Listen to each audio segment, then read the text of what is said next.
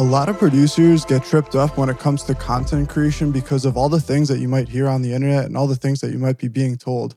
You might have questions like where you should actually be putting that content that you're creating and what platform is best for who you're trying to reach out to and the audience and fan that, fans that you want to make. Another thing that happens a lot is you're not exactly sure what to make and how to make it in a sustainable way for yourself. You might think that you're going to get burnt out, or you might eventually self sabotage your path because you're creating too much content and eventually, again, fall into that ditch or, a rut of burning out after a long time of creating that content. Another thing or misconception is people don't know why they're making content and they'll just say as a music as a musician or as a producer, there's no reason to be making content. But we're going to give you guys one solid reason of why all in our case why most producers should and can be making content especially if they're capable of it and they want to do this in one thing in particular that most producers ideally want to. Um, so the other thing is in this video we're going to be covering the second part of a three part series. So if you missed the first part of this, make sure you go back to that. And this is our like how to market series, more or less, is, is kind of how to market for newbies series. Uh, in the first episode, we talked about how to garner traffic and how to garner, uh, generate fans for your audience in today's portion, in this part two, we're going to be talking about how to create content and those few things that I just covered. And then in the third part, which will be the next episode, we're going to be talking about how to actually make a sale and how to get people to listen to your music or purchase the things that you're putting out. So, for today, the first thing that I want to cover is making sure that you understand what platform market fit is, or some people might also call it market channel fit. And what this is, is making sure that the actual content that you're producing is appropriate for the platform that you're putting it on. So that platform could be usually some sort of social media outlet such as YouTube, it could be Instagram, it could be Twitter, it could be any sort of uh, social platform that you particularly use. It could be writing emails or writing a blog or something along those lines. Whatever it happens to be for you, you have to understand for the market that you're trying to go after, what platform is most appropriate and what platform does your audience actually use to consume the pieces of content that you want to make.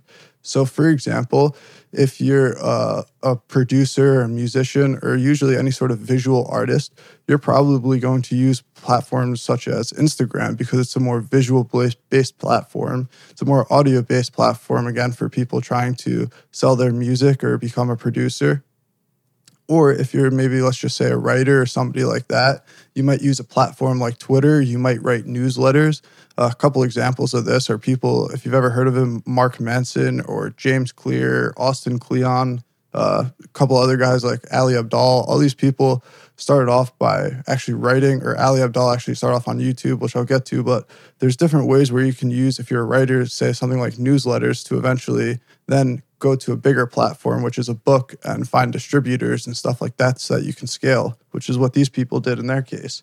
So, um, whatever specific thing that you're doing, whether it be being a producer, which usually is something like Instagram that you're going to be looking for, um, or if you're maybe somebody who's more into writing or actually producing content, and you want to start a newsletter or maybe start a blog site, that might be more applicable for you.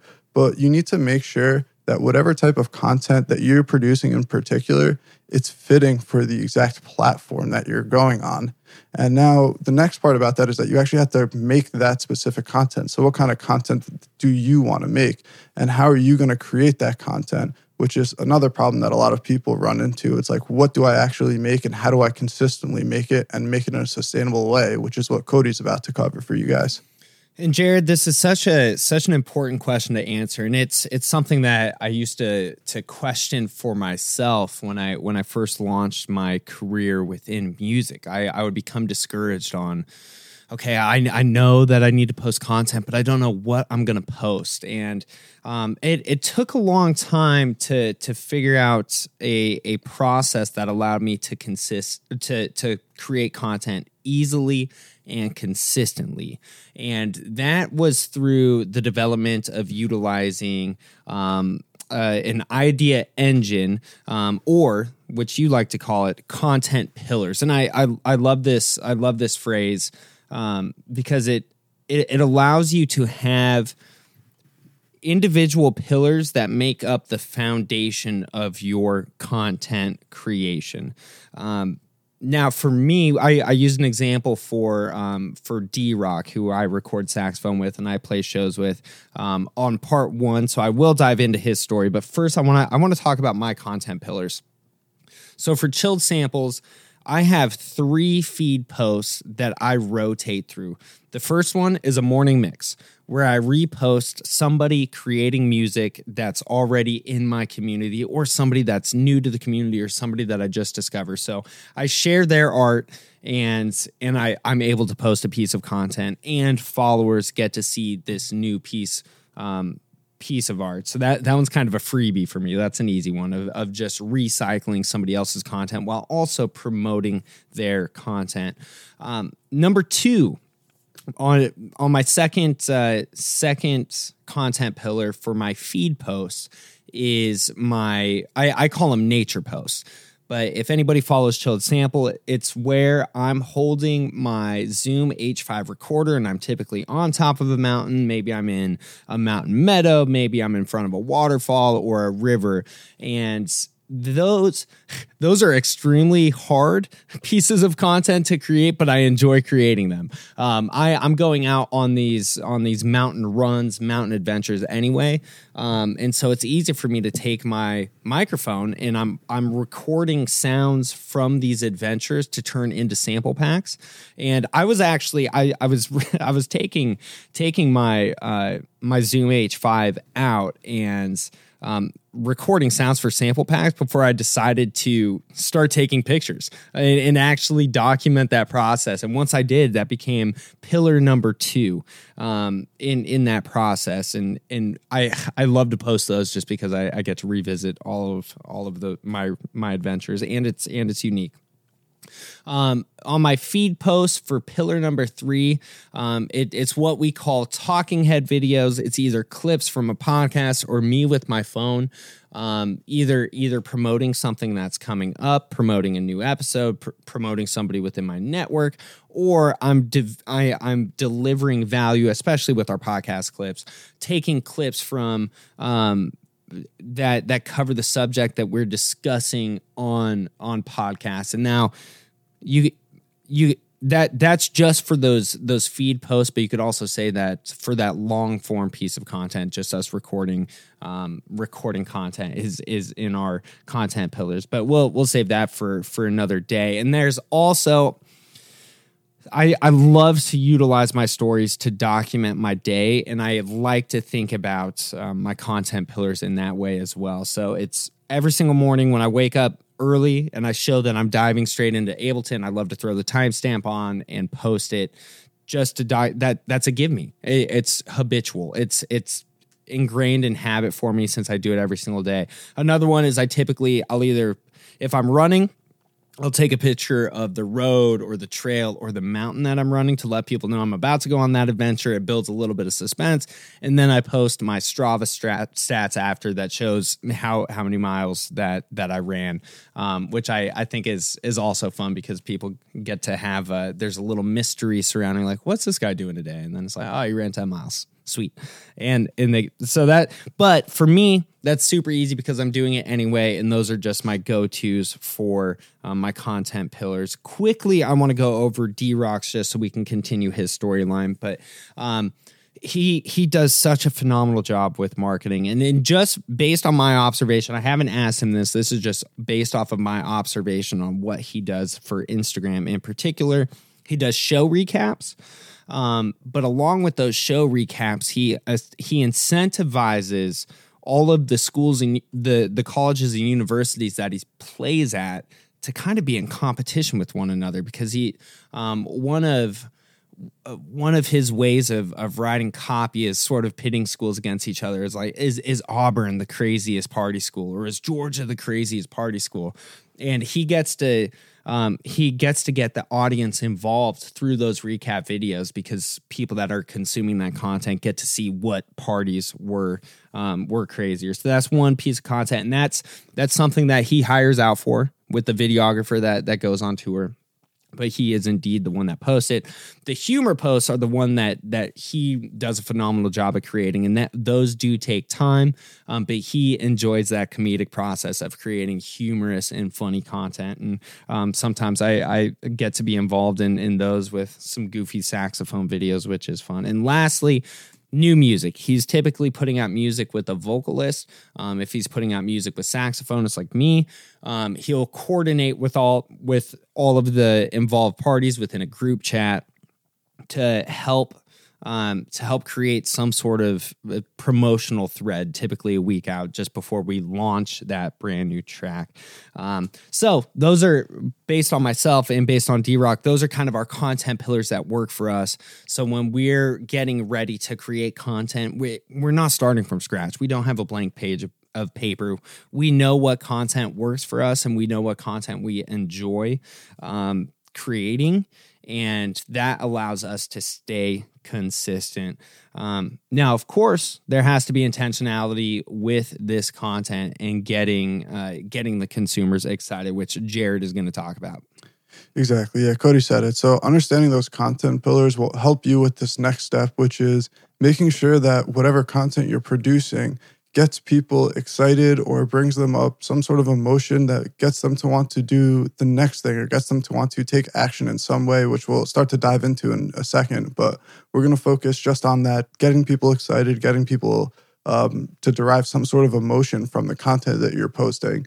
Ideally, one of the best things that you can do is derive some sort of anticipation through the post that you're making or curiosity to get people to want to do something. So, for example, um, you might try to excite people in a certain way or produce a, a, music in a certain way that is different from what everyone else is producing so that you stand out from the crowd and it makes it click with people that you're slightly different or that you're providing a specific thing. Um, one example of this that I can think of is Oliver Tree. If you've ever uh, seen any of his music videos, how just like ridiculously absurd they are, or even some of his music at times, how just ridiculously absurd it is, makes him really stand out from the crowd and gets people excited enough and gives people enough of an emotion, usually some sort of, as Cody just did, he laughed by it because he knows what these music videos look at. Uh, it gives people enough emotion to then want to go, ideally, take the call to action of buying the album or listening to the full album instead of just the one music video that they watched. And again, we'll talk about the call to action a little bit more in depth. But I just want to give one more example outside of music about people getting the user or getting the listener, whatever it is in your case, getting them excited. And one of the greatest, uh, or one of my favorite examples of this is when I was in college, we, my roommate decided to get a Tesla uh, test ride which was kind of funny because at the time uh, we were too young to even test drive the car. So we got to the dealership, we walked in, and the guy was like, "Oh, like, do you guys have? Uh, you needed to be, I guess, 21 or something like that." And both of us were like, we just got to school, so we were 18 at the time.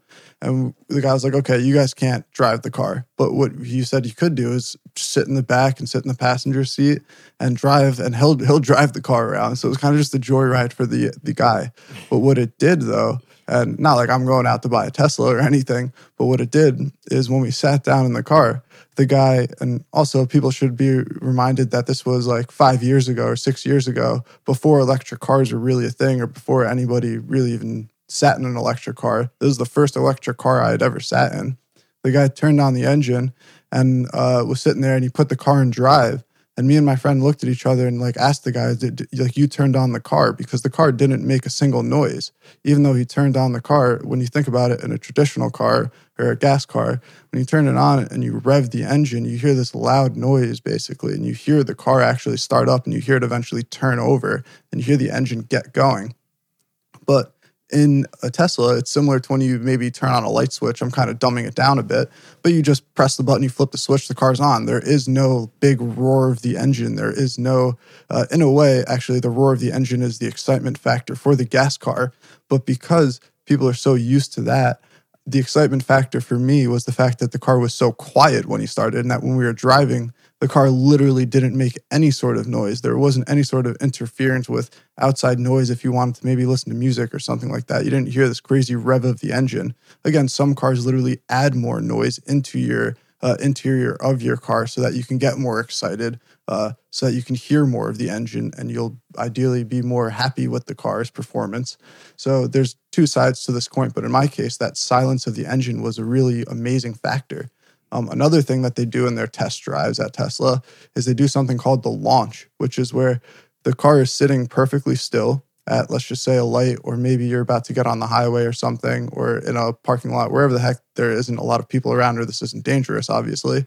And what they have you do is slam your foot on the gas, basically. And so what the driver did was we were sitting at the light and he slammed his foot on the gas. And what happens is it jerks you back into your seat and you, you kind of almost whiplash in a way back into your seat. And it's this wow factor. Look, look how powerful this car is. Again, like I mean, for me, I wasn't really, I don't really care that much about that stuff. But for a lot of people, when they feel that like torque and that rev that the car actually has, same thing with a gas car. When you do this, if you slam the, the gas and the car goes zero to 60 in, I don't know, two or three seconds, whatever the, the actual good time is, I, I'm not that familiar, but you can feel that, that that energy from the car and it gets you excited to then want to go ideally do this last step, which is a call to action and getting people to actually purchase the car or going back to the music example again getting people to eventually go from oliver tree's music video or the ridiculous ads or whatever that he's running with him looking crazy and stuff to go listen to the music and purchase his albums and go purchase his merchandise go stream his stuff and eventually again get take the call to action that he has uh, and do the thing and we'll talk more about the actual sales side in the next video. But one last little tip for the call to action is that you want to have a bunch of different call to actions and a bunch of different ways that you say the same thing so that people don't get fatigued by telling them to do the exact same action every single time. So one day it might be go listen to my album, while the next day it might be go check out this specific song, while the third day it might be I'm going to give you this thing, or maybe it's like leave a comment today or leave a like instead of going to the site. There's a whole bunch of different call to actions, and there's an entire list that you can draw from that we personally use. Um, and we provide the producers in our community with but you want to be able to have different ways that you give people a call to action so that they don't get fatigued as an audience themselves. So, again, this entire section that we went over today was just part two of this three part series where we discussed all of the content that you could possibly make, anything that you could possibly want on knowing where to put your content, what platform is best with you, what you should be making, how to make uh, your different content pillars so that you can have an idea engine for yourself. And then the reason why you're producing that content is so that ideally you can get people excited and give them some sort of emotion so that they anticipate what you're going to put out, want to actually go take your call to action that you give them. And you need to provide them with that call to action and provide them with a few different call to actions. So again, they don't fatigue, as I said earlier. Um, with that, that's going to conclude this part two make sure if you want check our, our third part which is going to be again about the last part of this three part series and three part um, system which is the sale going again from traffic to content. And finally this last third part is making a sale or getting people to listen or do whatever it is that your personal product or that your personal piece of music does so, with that, it's going to conclude this episode. For anybody that's interested in more information like this, make sure you check out our Discord community down at the link in bio where you can join us and be a part of, of what we're doing and get more information like this. So, hopefully, you guys enjoyed. And with that, peace. Peace.